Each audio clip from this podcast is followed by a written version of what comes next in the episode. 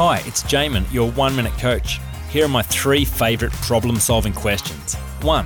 What problem are you looking to solve? Sounds simple, but you can't fix it until you've named it. Be precise. What specifically is wrong? One of the biggest challenges to solving problems in our lives is that we have often not understood what the problem is. 2. Are you sure that is actually the problem? Be careful you're not just dealing with the symptoms of a deeper problem. People are often full of self judgment towards themselves for being in this position at all. Therefore, their diagnosis of the problem is full of blame, which makes it impossible to see what is happening objectively. Misdiagnosis instantly stops the problem solving process. 3. Who would know how to solve this? Who has already solved it? Surely it has been solved many times before.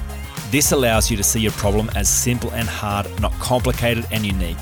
As Einstein says, you can't solve the problem with the same level of thinking that created it in the first place.